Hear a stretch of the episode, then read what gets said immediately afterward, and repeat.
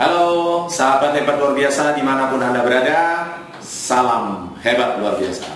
Saat ini saya berada di lantai 2 di kediaman saya yang saya namakan ini Zen Area Yaitu sebuah tempat yang sangat rindang, sederhana, relax Tempat kita untuk rehat sejenak dari rutinitas kita Untuk mendapatkan ide-ide yang fresh Untuk Anda bisa memulai hidup Anda menjadi lebih baik.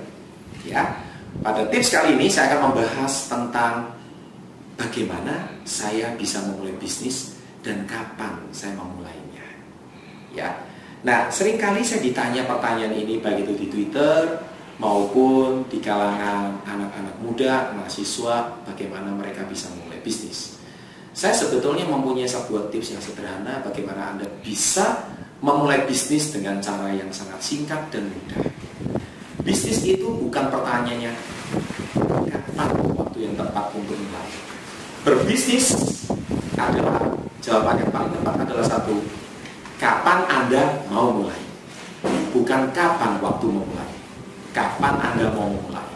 Karena kalau Anda hari ini sebagai seorang pemula, Anda cuma membuat angan-angan, cita-cita, anda menulis semuanya di kertas, Anda menulis bagaimana modelnya, bagaimana perencanaannya, segmen marketnya, Anda mau dijual ke siapa, produk Anda, dan sebagainya. Dan Anda sudah menemukan barang yang Anda pasarkan. Tetapi Anda tidak mau memulainya. Dan Anda kapan memulainya? Anda tunggu sempurna memulainya. Saya cuma bisa jawab satu hal, Anda tidak pernah akan memulainya. Dan Anda tidak pernah akan menjadi pengusaha. Karena banyak orang harus menunggu semuanya sempurna, baru semuanya itu bisa dimulai. Saya katakan nonsens dan omong kosong. Berbisnis itu berbicara kapan Anda mau mulai. Kalau Anda bisa mulainya sekarang, sekarang lakukan.